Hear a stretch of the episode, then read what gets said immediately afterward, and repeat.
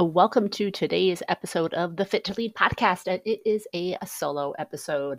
Um, as we embark on a brand new year, I thought I would jump on and just share why I stopped creating New Year's resolutions. So that used to be a um, annual thing for me. I would create anywhere from usually five to ten goals for the year, and it would be anything from you know, lose 10 pounds, run a marathon, learn Spanish, like all kinds of crazy goals.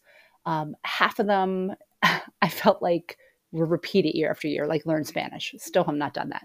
Um, and then others like lose weight. It's like some years I was competing, some years I wasn't. I, I felt like, isn't that the, the goal everyone has every year? Um, anyway, I kept repeating some of these goals, and a lot of them I would complete. At least I would say 60% I would complete um, things like, you know, improving my business or, um, you know, running a PR, like when I was into running. Um, but I found that it became more of like a drag to me as like things like learn Spanish were repeated year after year. And it was like, is this really a goal I'm dedicated to? Clearly not, since I wasn't making any progress. I mean, I would, I would, you know, download an app to help me and do it for a couple weeks, but I feel like I really didn't make any progress or complete um, the goal. So probably about two years ago, I literally um, just set fire to my New Year's resolutions. I just got rid of all of them. I did not set any goals, which felt very weird because I feel like, you know, a shiny new year is when you set goals and challenge yourself and do new things. So, um, as I record this a few days out from um, New Year's, I'm uh, getting that anxiety around eh, what am I going to do in 2024? What's going to be what are going to be my goals? So, I wanted to share um, what I do now, a kind of a new some new rituals I have in place to replace the New Year's resolutions. I still have goals, but I really try to revolve them around a theme. So last year's theme was abundance. Abundance in, you know, relationships and money and health and all those things. I try to kind of anchor myself in kind of a theme for the year. So last year was abundance. So this year, um, toying around with a couple themes. I haven't really landed on one yet um, I'm thinking about something something related to the soul, right? I've really been focused on kind of leaning into my intuition. I've taken a step back from my business, trying to figure out what what I really want to do next. I stopped co-coaching, um, still doing speaking. Like I love that. That's one of the things I I really enjoy. So leaning into that, thinking about writing another book.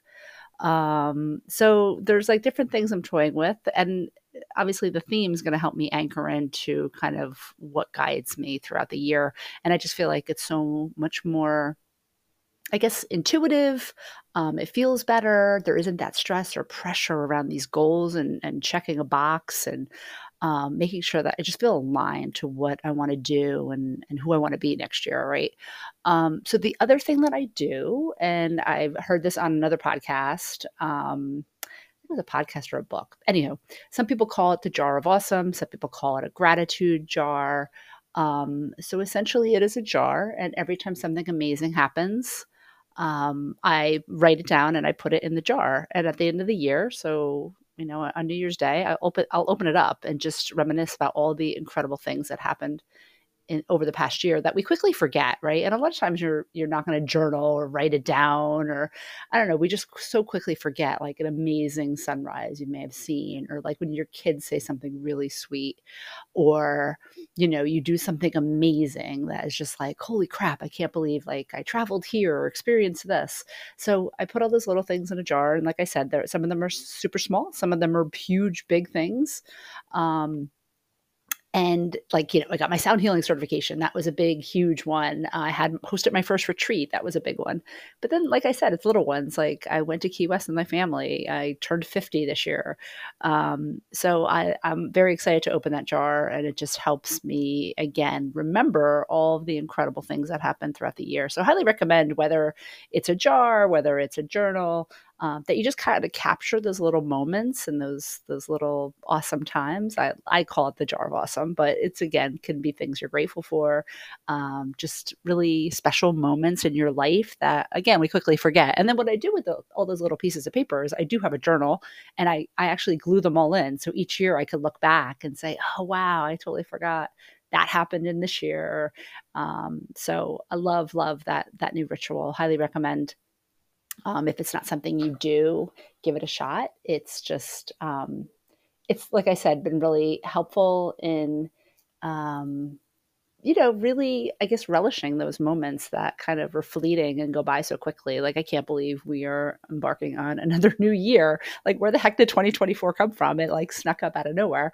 Um, and it goes by really fast, right? So, uh, again, capturing those moments, I feel like, is really key um, to, you know, making sure that you have an awesome year. Every year is going to be awesome, right? But there's going to be definitely some highlights that you want to capture um, that are going to be special to you and only you. So, uh, like I said, that that is a ritual that I've come to really, really enjoy, and I'm looking forward uh, to doing it again this year. So that is uh, that is my my New Year's episode that I wanted to share with you. Would love to hear from you if you have rituals or things that you do, whether it's a theme you have for the year, if you have certain goals that that you try to reach in the new year. I would love to hear what your um, what your special thing is for New Year's. And with that, I wish you a happy, healthy 2024, and all good things are on their way. I would love to share with you a brand new newsletter that I started a few months ago. It is called the Grateful Soul Newsletter. And this is a weekly newsletter that comes out and shares um, a variety of different activities, events, uh, classes, conferences, all related to spirituality, yoga, sound healing, all the incredible things going on in the community that will help heal your soul, um, keep you healthy, and hopefully create a community of uh, folks that are all on the path to the same place, right? It's really about tuning into your intuition, um, healing yourself, and enjoying uh, spending time with a group of like minded people that are focused on the same things.